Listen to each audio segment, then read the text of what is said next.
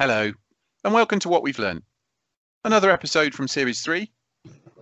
And as ever, it's myself, Steve Kemish, and Shane Redding. Uh, but we're not alone. In fact, we're joined by somebody today, Shane, who's going to talk to us in a roundabout fashion about squiggly careers, whatever that means. It's such a lovely term, isn't it? Squiggly career. I, I adore it. Yes, Emma Garrett, I think, is the perfect embodiment um, of the term, which is that, you know, where you end up um, in your career is not necessarily where you planned or where you thought you might uh, end up, but he is just been appointed as development director at Eastbourne College. Um, and it's a fascinating role, and she's going to tell us a little bit more about it. But she's also had a huge experience around the world, um, but also locally here in Bedford as Deputy Lieutenant Bedfordshire and also running businesses founding businesses and masses of charity work. So we're in for a bit of a treat about learning through a interesting and varied um, experiences, I think. Yeah, absolutely. And in fact, founding family as well. Anyone that's listening in that's had to juggle uh, the life work life balance, then you can learn an awful lot from Emma as well in terms of how you do that. A really inspiring session, this one, from somebody who wears many, many hats. And I'm sure even if like me you'd never heard the term squiggly career, can very much relate to, to Emma's journey and how one part of her world can lead on to other things, close to home, or indeed, as we find out, all over the world. So let's hear from Emma Garrett. Well, welcome, Emma. Really pleased to have you on today's podcast. Thank you very much. It's great to be here. So I thought we'd start and sort of kick off um, really reflecting back really uh, and i won't ask how long ago but when you left university did you did you leave with a sort of burning desire vocational plan you had a career all mapped out or or not? I uh, always wanted to work in television so it wasn't necessarily that i thought of it as a long-term career but it's an area that i wanted to get into I studied English and theatre at uni and did lots of acting and uh, enjoyed that. And I just, I'd, I'd always thought that TV was something I'd like to get into. Um, and so basically that's what I did, but it wasn't a, an easy thing to do. Uh, there was lots of knocking on doors. Um, I didn't go straight into it. I was temping. Uh, and I did that thing, which is is probably one of the first lessons I learned, uh, which was persevering and just being tenacious and just sort of finding a way. Uh, if no was the answer, asking a different question, that sort of thing. So I basically um, made friends with a receptionist at an independent TV company. No, I wasn't completely callous about it. She was a very lovely lady, but we sort of because I kept phoning her up trying to speak to the MD and he was never there or never available or uh, you know, I was I would pop by and drop in to see if he was there, and he never was. And eventually, uh, I phoned her one day, and she said, "Well, he he is busy at the moment. Um, I'm leaving the office at five. I think he'll probably be here much longer than that." Uh, which I took as an invitation, and sure enough, I turned up at five fifteen and managed to sit in front of him, and then got offered my first job in TV. So um, that's how it all started, really.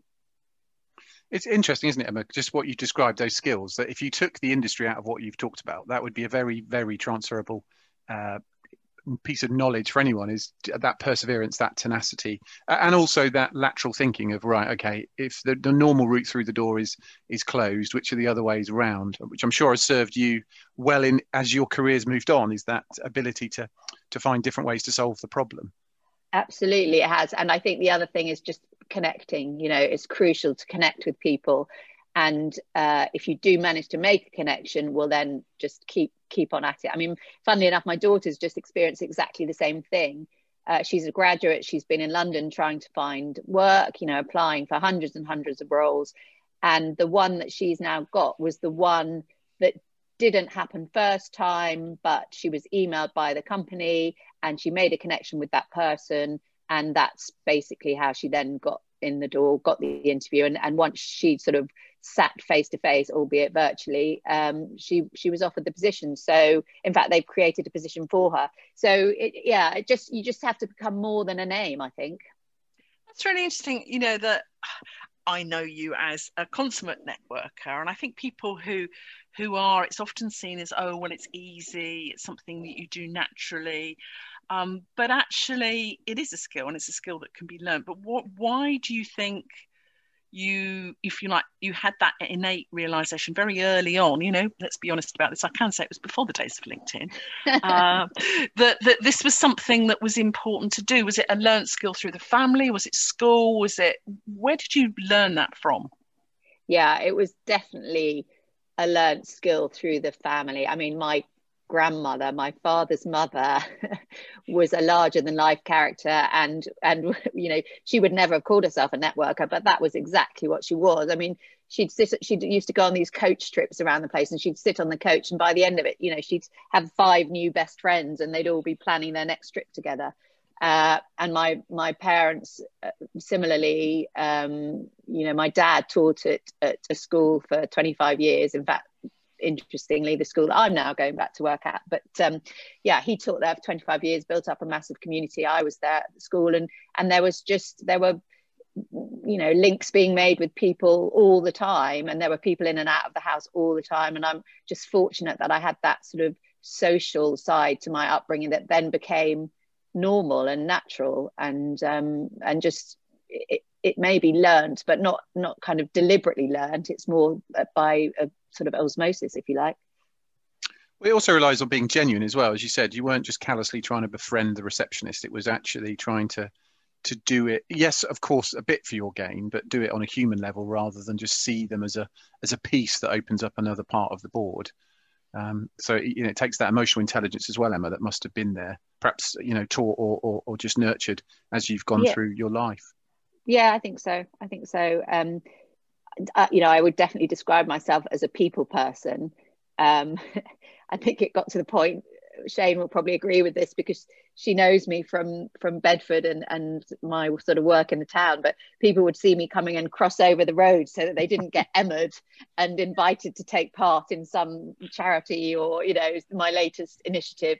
Um, so I, I I definitely it's kind of something I, am almost it's almost an addiction if you like making connections and and putting people together and trying to find out you know their skills and how they would work in terms of whatever I might be doing. And and um and I love all that. I love how that all comes together I think I share that love, and I think people who know me well, you know, it, it's it's very rewarding because actually it's often not about you at all. It's about the other person, and you just really, you know, I, I personally love being emmered. It's a, a, a great a great thing to be targeted because it's actually opening opportunities um, that I might not be aware of or even know.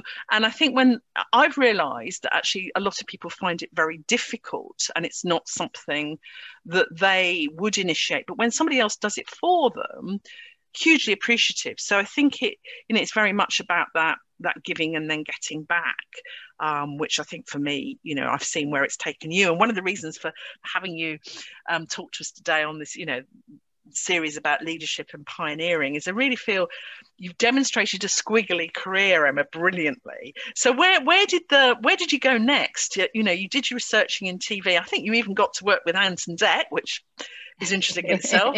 what what happened next? Yeah, they, they were very little then. It was on Byker Grove. Uh, I worked for an independent TV production company, and we that was one of the programs that we made. Um, and I started as a researcher uh, well, no, actually, I started as production secretary and then I became a researcher. And then um, I actually presented a show uh, on Tyne Tees, which then was picked to go, uh, you know, to go on the network. But at that point, um, I was married and my husband got a posting. He was in the army, got a posting to Australia. So uh, all my hopes of being on the big screen uh, were dashed, and I we moved to Australia. Uh, it wasn't such a hardship, I have to say. I love I love Australia, and I'd spent time there before, uh, so I was delighted to be going back. Um, but in terms of my squiggly career, well, uh, my husband was doing a job that was uh, running training courses in the jungle. So he sort of had three weeks prep, three weeks in the jungle, and then three weeks off. And in those three weeks, we were determined to do as much exploring around Australia as we could. And so I again decided that I would temp. Um, I got a job at uh, Griffith University on the Gold Coast in the physiotherapy department. So not my not my area of expertise in the slightest, um, being sort of always arts focused.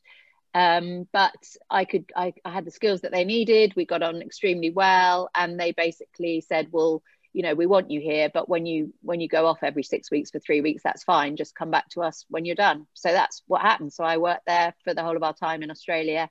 Um, loving the travel, enjoying the job. It was a very vibrant community, made lots of friends in the in the university, and then uh, had our first child. So um, then I stopped working to uh, have her, and then we came back to the UK, um, and then basically proceeded to have a child every two years uh, uh till we had our fifth. Um, but by then we'd moved out to the Middle East, so uh, I had number five out there and uh, I did sort of work out there, although it was unpaid. We, a group of us, set up an organisation running arts events um, for local charities, raising money for local charities with visiting um, lecturers and speakers and musicians. And although we started that with my dad doing a um, an evening soiree on sex in Shakespeare, which did uh, get a few eyebrows raised and get quite a big audience.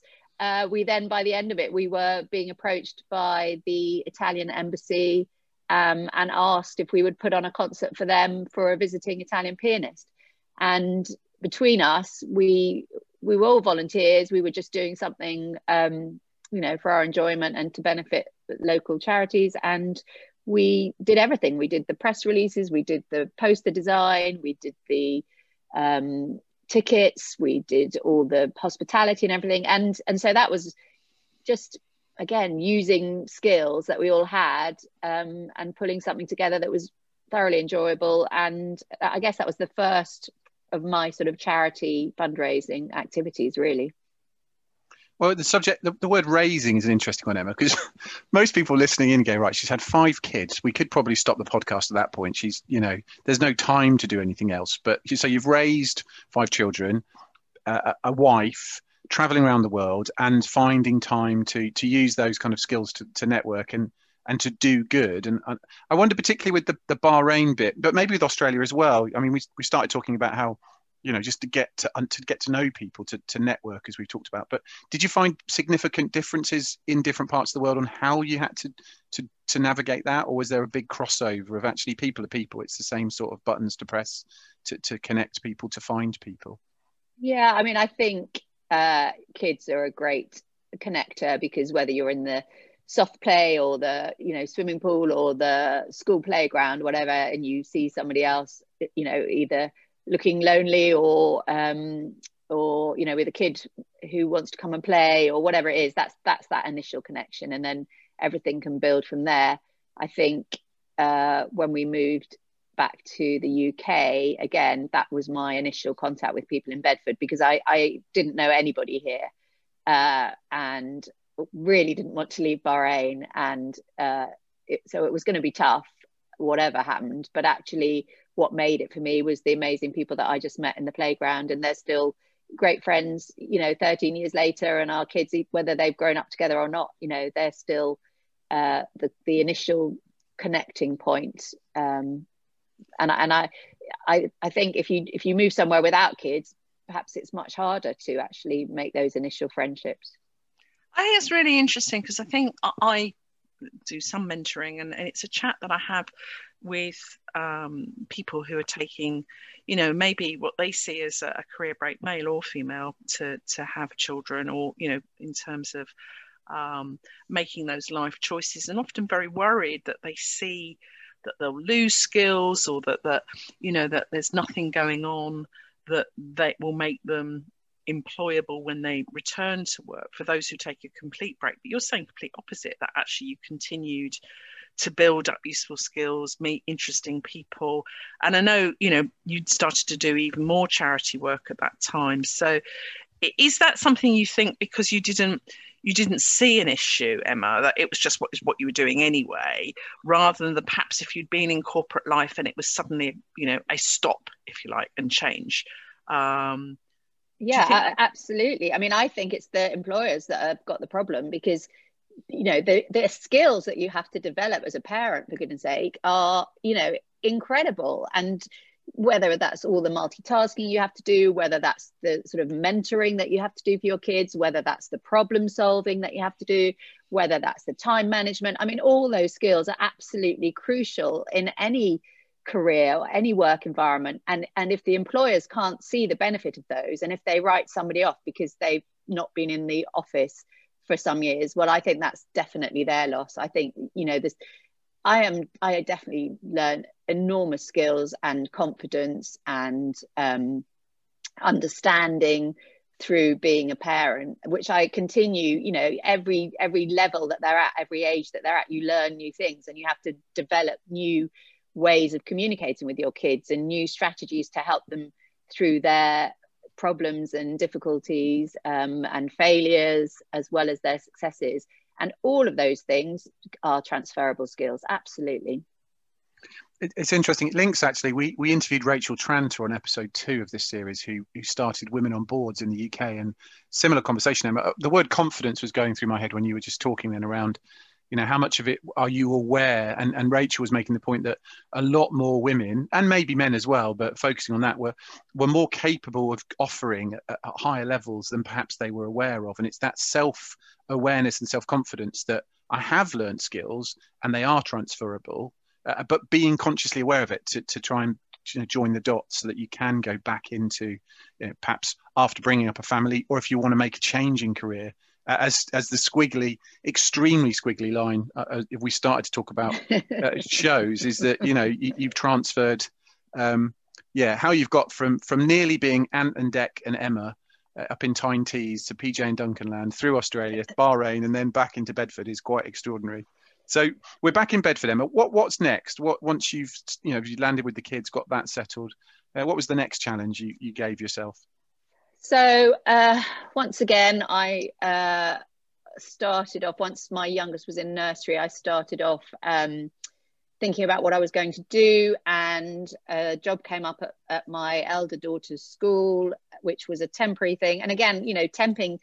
Uh, I don't know quite whether that's still a, a thing these days, but for me, I, I'd got my my typing. I did my intensive typing course one summer, and it was one of the best things I did because I could touch type and um, it just it got me into so many different different roles over the years. And so i got a job um, at this school uh, covering reception. Um, and again that was a great way to meet more people.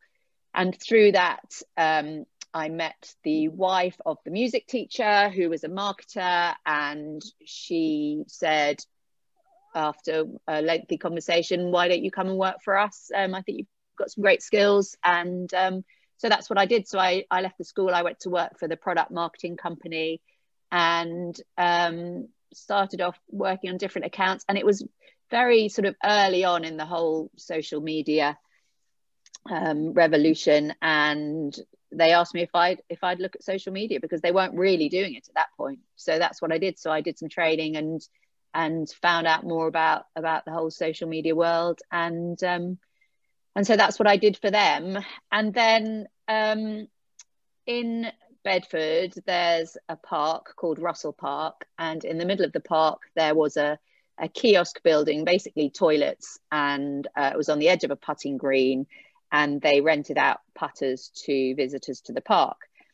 And when I I lived very near that park, and the, one of the first things I did when I moved to Bedford was go to the park with the kids. I saw the kiosk, and I thought, great coffee. Went over, asked for a cup of coffee, and, and the girl behind the counter looked at me like I had three heads and said, "Oh no, it's, we're just it's just putters. There's no there's no drinks." Um, and having you know frequented many a park in my time with the kids, I, am always on the lookout for the the coffee, and um, and there was none available. So that was when my mind started thinking, well, surely I could do something here. I could turn this into a, a some kind of coffee coffee shop and so that was the next thing that I did. So I approached the council and I said, you know, you're missing a trick here. Um, can I present my ideas to you? Which I did. Uh, and then it bizarrely then went out to tender. So they were inviting other people to pitch for my idea. But luckily, I think my chocolate brownies that I took in for my presentation did the trick. Um, but I hope very... that doesn't count as a local council bribe. well, no, no, no, no, no. I'm sure it was all fair and above. It was a sweetener. But... yes. Um, and so I, so I then took that on. So I left the product marketing company and just set up my own social media business. Um, uh, and did that as well as as well as running the kiosk in Russell Park um, and still the children. So I, you know, this is a real, really interesting to me because it goes back to where you started and sort of saying, you know, um, you know, wanting an opportunity and making it happen. And I think just sometimes just seeing an opportunity. But it's really fascinating to me that you didn't just see and do the kiosk, but at the same time, as you said, you had your social media consulting, and you were also starting to do some quite heavy lifting in charity work in Bedford, and we'll come on and talk about you know Supefest. But how did you know in terms of juggling time? But how did one feed off the other, Emma? Well, the the kiosk was great in terms of because I had the social media experience, I could um, do a lot of online work to build up the profile. So um, it, you know, it, it flew pretty quickly, and also because it was a gap in the market. It was something that was needed. And so many people said to me over the years, Oh, I've, I've always thought about doing this. And what a great idea. I always thought I'd, I'd do this. Um, but I just, I guess I had the, I don't know, the bloody mindedness to just get on and do it and have a go. Um, well, probably the insatiable need for caffeine with five kids. Well, yes, exactly. Well. That's that's what it all came down to ultimately. Yeah yeah. But i think it's fascinating to me that you know that social media and, and some of the things that people say oh yes you know running a cafe in a park. But it was far more than that because it, it became very quickly you know a community hub and in fact it then led to another business didn't it? But but it was the things that you did because you understood your customers through the social media so and understood them not just through that but because you were talking to them. So it wasn't just a coffee but you did things like story time and other stuff as well didn't you emma? Yeah i think it, again it's it's what I say to my kids all the time is that everything you do in your life leads to the next thing. It's definitely a journey. It's like Lego building bricks. You know, every little brick you you add to the tower, and that makes who you are. And so, you know, I had kids, so I knew that mums need something to do with their little ones. You know, on a on a damp, dull Monday morning, just to get out the house. Uh, and we did charity fun runs. We did a Where's Wally charity fun run. Uh, we used to do arts and crafts activities. We did some stuff with Sustrans, the bike charity. Uh, and one of my favorite favorite things was the Christmas Eve carols. Uh, so we decided we'd we just do carols on Christmas Eve with mulled wine and mince pies. And I remember the very first time we did it, I was um, in business with a, a partner initially, and she and I were, were standing in the kiosk and it was about half past three. I think it started at four and there was nobody there. And we had gallons of mulled wine on the go. We had the, the keyboard player poised and ready. Uh, and there was just nobody. And we were just like, oh my God, we've, we've really, really kind of made a bad mistake here. We haven't thought this through properly. What maybe it's clashing with some other services or something anyway, sure enough, about 10 minutes later, from every corner of the park, the horde started coming in their red and white Father Christmas hats. Uh, and we had about 300 people at that first one, I think. Um, and it was amazing because you had grandparents, you had babies, you had young children, everyone was joining in. We had bells and tambourines and um, very informal. Uh, but the only thing we didn't have was Jesus and the donkey, really. I mean, it, it was fantastic and continued to grow and grow until I think the last time we did it, there were probably about 500 people there. Wow, It's the community bit, isn't it? Because I was going to ask you, you, you started the social media um, agency, but we're also dropped in to kind of understand it. But for me, so when you started it, social media wasn't even probably a term, Emma. It was about social networking um, platforms. And what you've got there is, again, marry your understanding of technology digitally with the consummate ability to bring people together is why you got 300 people in the park. So forget whether it is a social media platform or a social networking platform. You literally had social networking going on with mold wine to boot.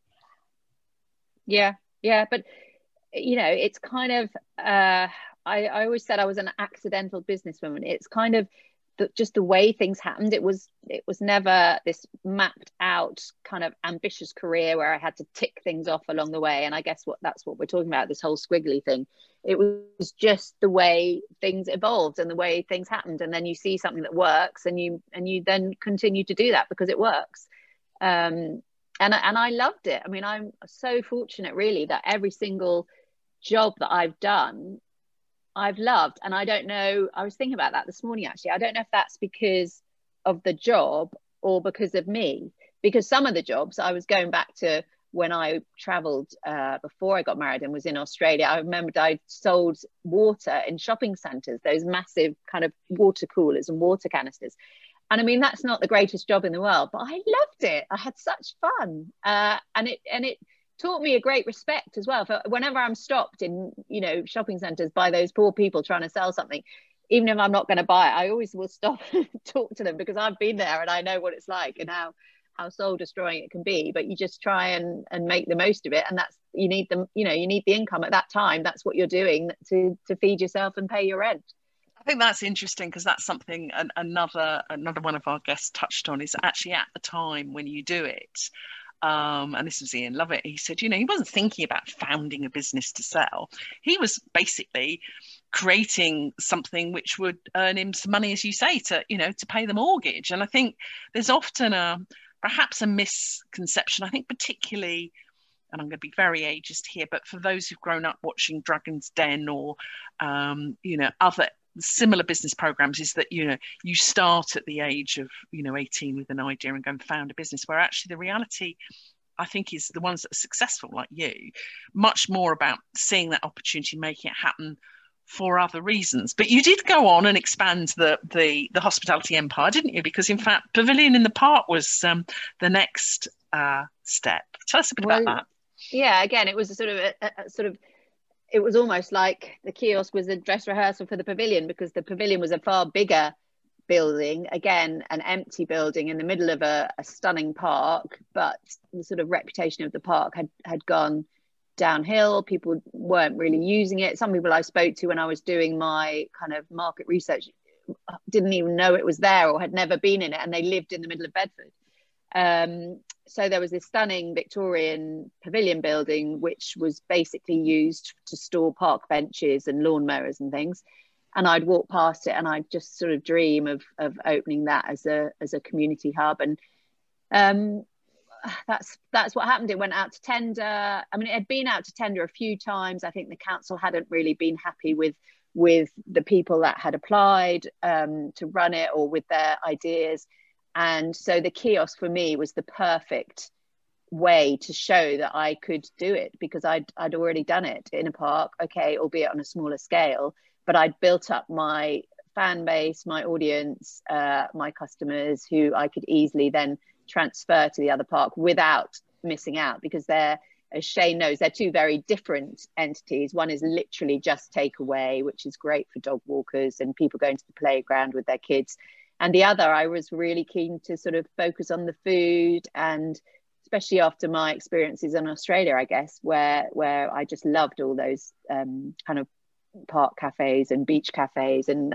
informal kind of setting um, in a really nice environment. And um, yeah and so that's when that's when we opened up there. And um, again you know i just love the whole the whole thing and the and the communicating with your customers. And and I think you kind of become it, this is good and bad, but you kind of become synonymous with the with the place, and people would come and they'd and I, if I wasn't there, uh, although I was there pretty much all the time, um, if I wasn't there, they'd be, oh, you know, I came to the pavilion, but you weren't there, um, and the challenge is to make to make that okay, to make it okay for people to come, and even if you're not there, they still feel as as looked after um, and get the sort of experience that you would want them to get if you were there.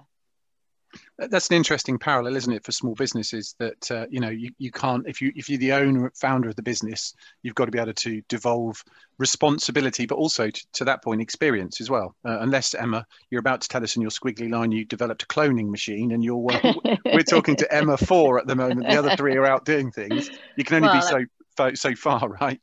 That would be nice. But it's it's about devolving responsibility, but it's also about making those people that work for you uh, want to be responsible. And and you know it, it's about being a being a leader but in a way that that you don't get any of the credit that that they get the credit because they're learning to do it as well if that makes sense. Yeah absolutely does. I think it's it's also um i was say again it's where cultures and values come through as well you know you'll, you'll employ the right kind of people and empower them as well that they are confident enough to to be emma or to, to do things the way emma would do them without feeling like they need to come back to to check every time. It's that it's a very tricky balance isn't it if we get the right people that are are armed ready with the right kind of skills particularly in that hospitality environment that customer facing place.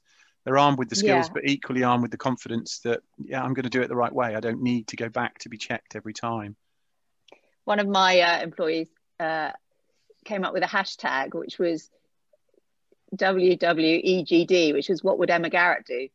Uh, and she always said she always used to think about that. If there was a, a, situation that she didn't quite know what to do, she would just think back, right, what would what would Emma do? What would she do? And then that was sort of that was her benchmark, if you like. And and she said that really helped her. And interesting because actually it might not have been what you would have done, but gave her the confidence to make a decision, which is really interesting. Because one of the things I really love, and yes, I'm lucky enough to have been to many very happy events, um, both at the, the kiosk but also at, at the pavilion, is that it was about, to me, always about the whole experience. You know, yes, amazing food, like the brunches were just the best.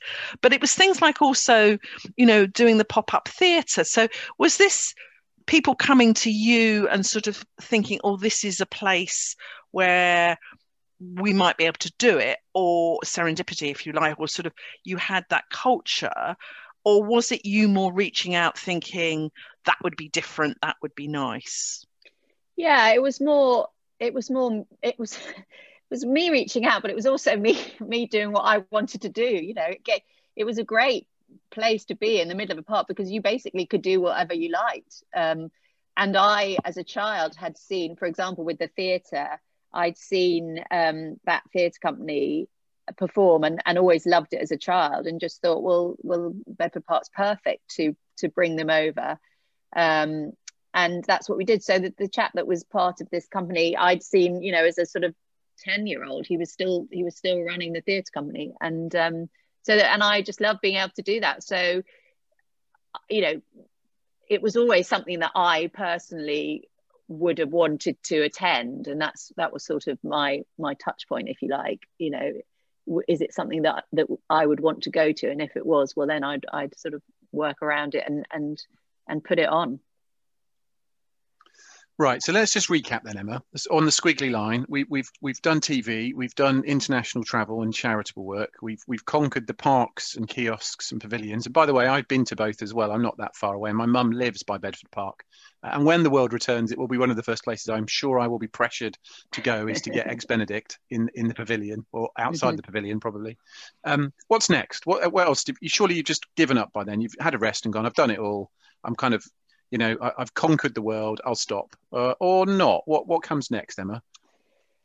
Well, uh, what comes next? It's um, you never know what what path your life is going to take, do you? And um, my husband was very ill with cancer for nine years, and uh, this was while I was running the pavilion and the kiosk, and probably it was partly a distraction for me to to keep busy and to keep working. Uh, and he lost his fight uh, in December 2018. So that's a bit of a, a kind of uh, point in your life at which you you have to stop, however busy you need to be, and take stock. Um, and in fact, I did a, a walk for Macmillan from um, Brighton to Eastbourne, a 26 mile walk um, in June of 2019, so the June after he died. And there was a group of nine of us, uh, most of whom were actually friends from school. Uh, my daughter did it as well. She was 13 at that point, 14. Um, and one of the friends, as we sort of started on this um, marathon, literally marathon hike, uh, said to me, I hadn't seen her for a while, and she said, "So, you know, how how are you? What are your plans? What are you thinking you'll do?" And I sort of said, "Well, I actually haven't thought about it at all. I don't know. I'm just living day to day and trying to survive and trying to make sure the kids are all doing okay." And um, and that was that. And then we did this this hike. Now, I I grew up in Eastbourne. Uh, my father taught there for 25 years, as I said, and my husband and I had always said we would we would return to Eastbourne uh, once the kids had finished school. And while I was walking on the downs and these incre- incredible views, and I mean, it was very very windy, um, but beautifully bright day, and it it was just a bit of an epiphany. And I decided pretty much there and then that uh, it was time to head back to Eastbourne. It was time to head home. Uh, it was time to be near my sister, near my father in law, uh, and other family.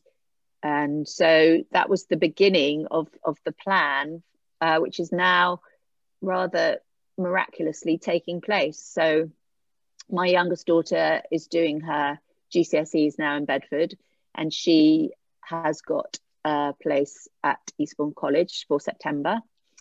Uh, so that was step one. Uh, step two was to find a house down there. Well, I suppose step one was to to sell the businesses. So so both the kiosk and the pavilion, I managed to sell um, the kiosk just before lockdown, and the pavilion in in July. Um, and then Tess got her place at the school, and then I found a house that I love, and I've actually found a job that I'm loving as well, which is sort of the it, it's almost like the culmination of everything I've ever done in my squiggly old career. All the lego bricks built up. This is the this is the top of that tower. This is the the ultimate job for me. It pulls together all my skills all my experience all my networks all my charity experience. And um, I've, i mean i've only been doing it since the 1st of april. And, and at the moment it's part-time and remotely although i'm on site two days a week if i can be um, but it's it's just ridiculous how the stars seem to kind of uh, have aligned. And although anyone that's that's lost their other half, their you know soulmate, their right hand, uh, will know it's it's you wouldn't wish it on anyone, but I suppose being the kind of person I am, uh, this is this is where I find myself now.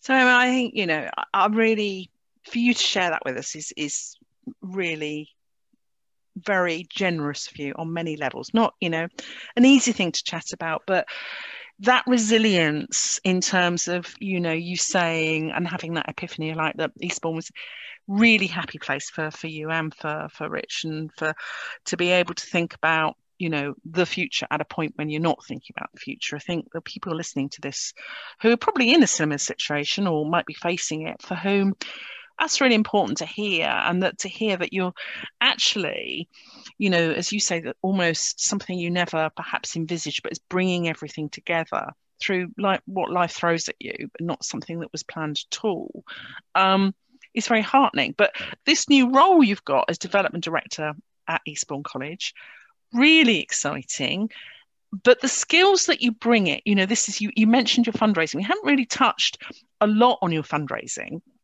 and i'm really interested just to know the sort of skills that you found really useful in building things like um, the Soup Fest Festival, but also the fact that people might not know this, but you're Deputy Lieutenant Bedfordshire, which came about through your charity work.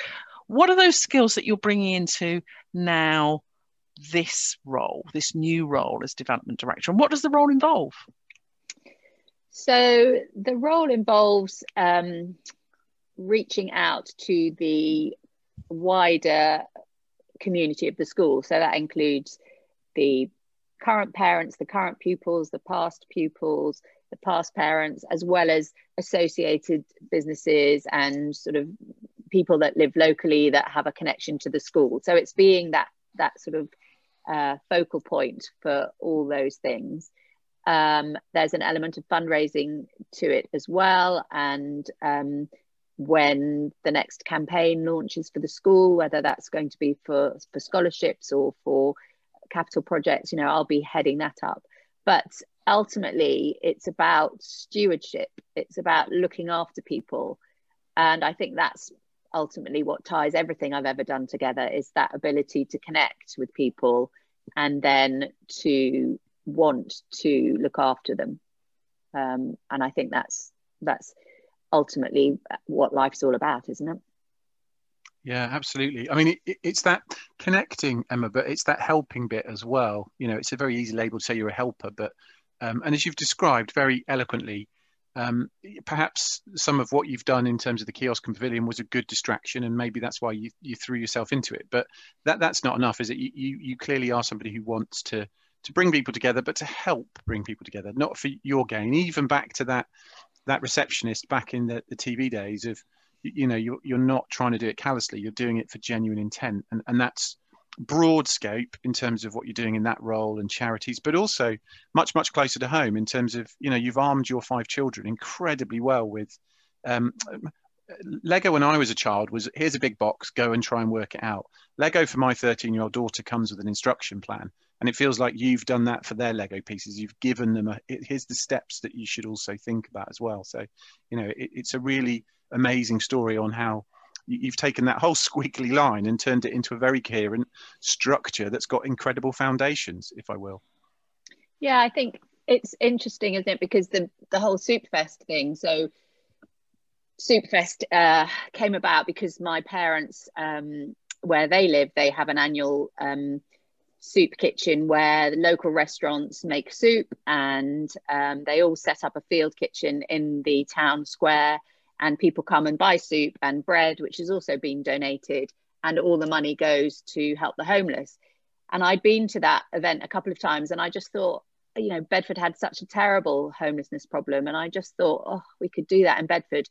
And i think I, I think there's some filter that i wasn't born with. So i don't have the filter that says no you can't do that. That would be impossible. What are you thinking? You know you're far too busy. I just i just go ahead and do it. Partly maybe because um, i remember when i again when i was back in australia when i was uh, living there after university and and drinking coffee and eating panini on the beach and all those kind of things there was this attitude amongst the australians where if somebody said they were going to do something or have a go at something or thinking of starting a business everyone was just like oh great you know go for your life. What just have a go go for it.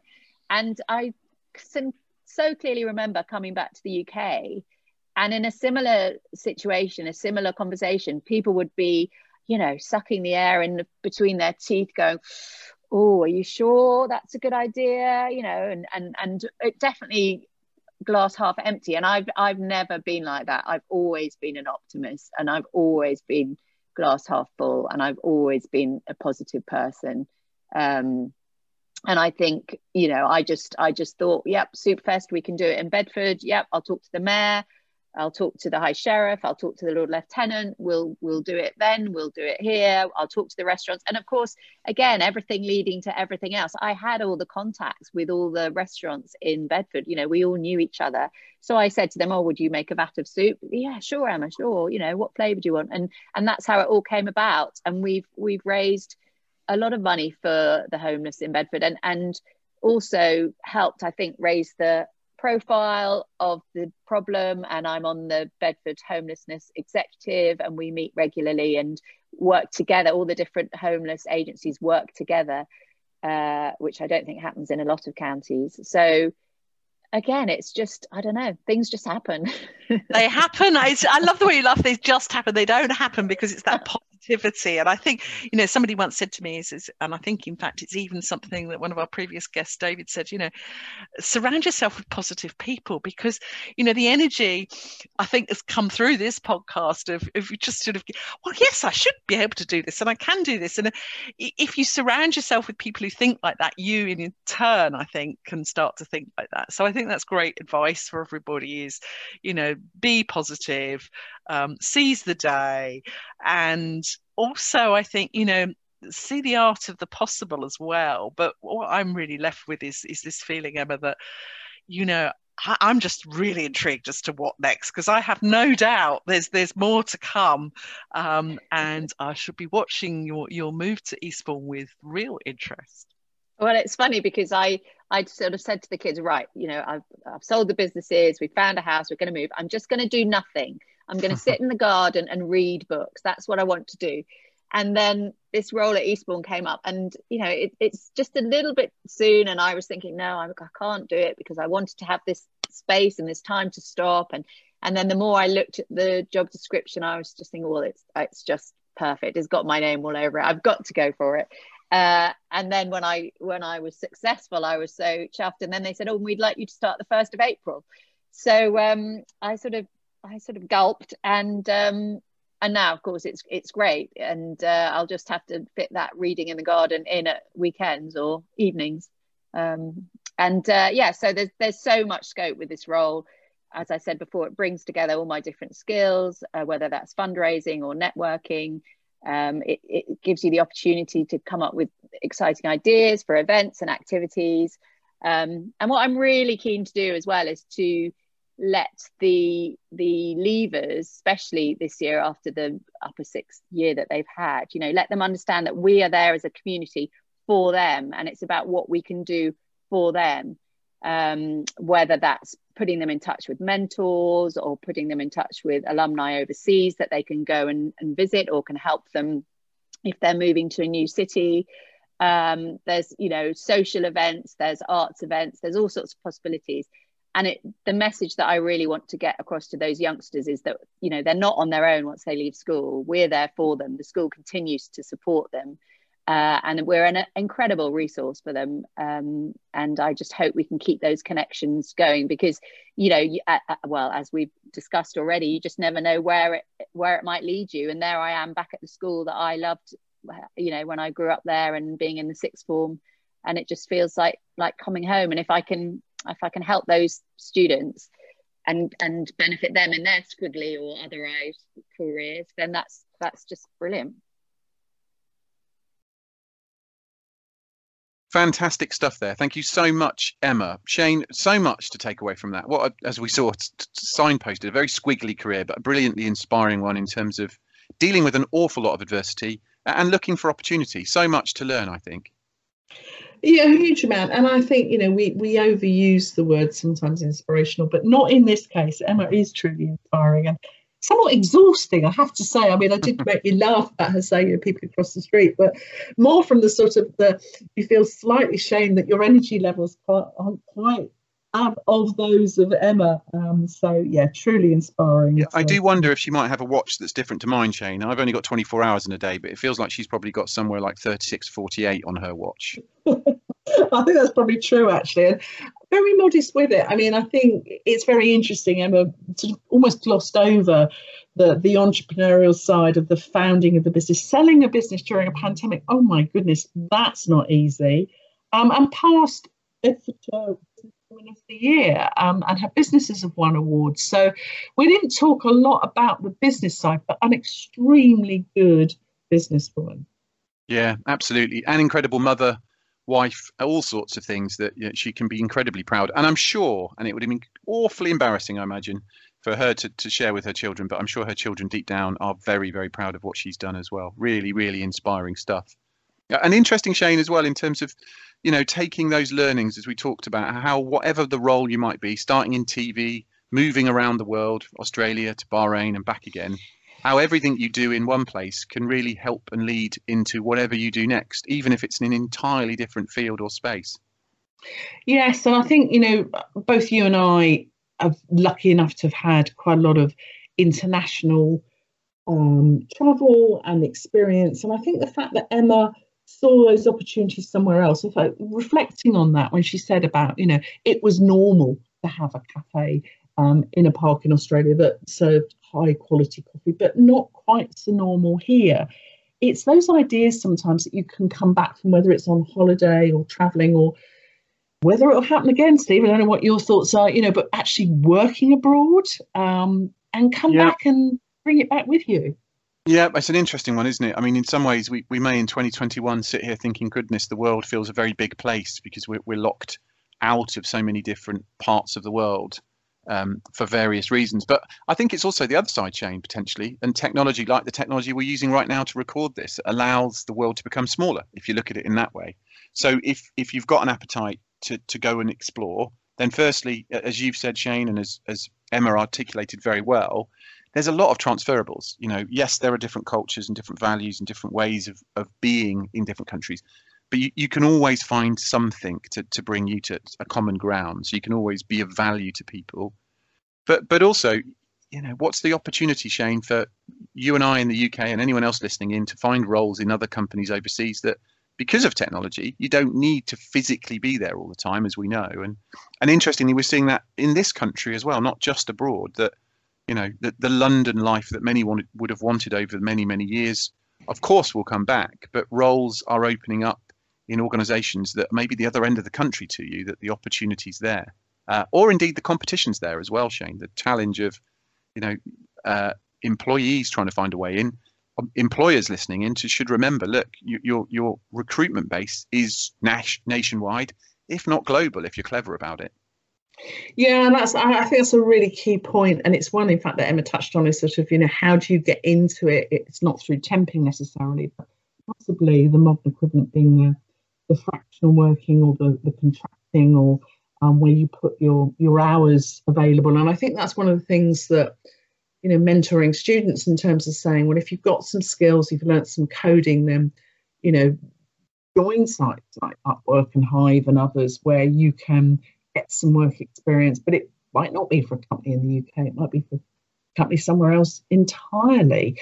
Um, but that's still really valuable. And I, I think reflecting on it also that fractional work combined with a squiggly career is actually going to be the norm in the future. Mm.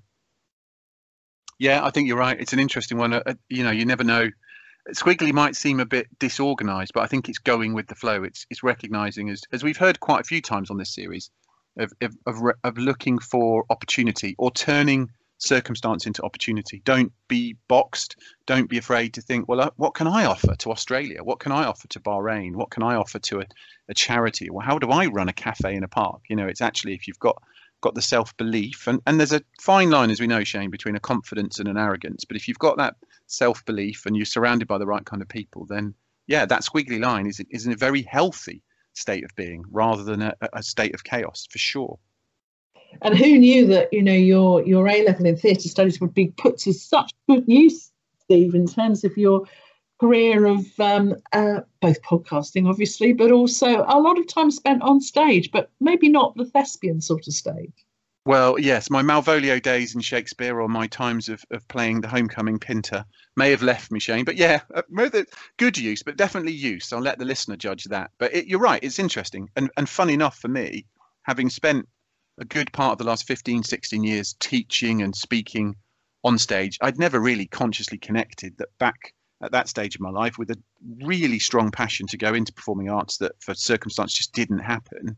Um, that yeah, there's transferables. So you know, I perform, I suppose, but we all perform, Shane, and I think that's a really interesting to learning without yet again referencing uh, an over-referenced book on these series that "To Sell Is Human" by Daniel H. Pink is you know Eh, we sell all of the time. We perform. We have to try and convince and cajole others in in all aspects of life. So having some learned you're getting skill, a share of royalties on this i book. wish i was. I wish i was. I'm sure he could he could offer it. But it but it's it's always stuck with me. It's a book that i read a number of years ago that actually don't see yourself as a marketeer don't see yourself as a finance person see yourself as a salesperson or as a performer. You need to be able to whatever the medium and back to perhaps what we've just been touching on when it comes to recruitment and, and new jobs in the new world is you know somebody that might be good in an office now needs to be really good over zoom or whatever the platform is. It's a new medium for us to to perform to sell to to engage people whatever it is we're doing. It's a it's a really interesting world and a squiggly positive world for sure so from one thespian to another, Emma again, you know, studied um, English and theatre. Obviously, very useful skills, despite what what some might be saying in, in career advice today. Um, carried you both very well through. Well, yeah, indeed, certainly did Emma. Uh, and interestingly, if we went back to my career's advice when I was 14, there was a piece of software that was used by my um, high school that suggest that spat out one day that I should be a window dresser. So I've not quite fulfilled that. That's an actual true story, Shane. Um, I, am looking forward to this. I can see that this, you know, this could be your, your something to, it's, to it's my, forward it's my, to. It, will come once this podcast career leaves us by, Shane. Then Oh, look I out for the windows of uh, John Lewis. or I, I think there's something there actually. I think you know, given your past sort of um, uh, theatricality awards events, those who, who don't know this, but Steve was was a man who dressed us all once for for an event in lab coats with test tubes. They were clearly right, Steve. Maybe so, yeah. That's more of a kind of living sculpture. Anyway, enough of me and enough of this for today. Thanks as ever to Shane. Thank you very much to Emma for giving up our time and sharing so much with us. We really appreciate it. And I hope it's inspired you, whatever she said. And maybe you can look at your career. If it's not squiggly enough, don't be afraid to make it more squiggly. That was one one of episode three. There's many, many more episodes if you've not listening to what we've learned. Uh, where have you been? We've missed you. But you'll find us on Spotify, on Apple Music, on Google, on Acast, wherever you get your Spotify, um, your podcast, you'll find us. Should maybe on a commission for Spotify, Shane. They're referencing that twice. Daniel H. Pink and Spotify. But find us on there. And if you want to comment on any of this, you'll find us on wwlpodcast.co.uk, uh, which links through to LinkedIn, our home there, where you can share thoughts on this episode, maybe other episodes, or indeed future episodes. You might be inspired to come and listen or come and chat with us. We'd be very happy to hear from you. We'll be back soon. In the meantime, thanks everyone.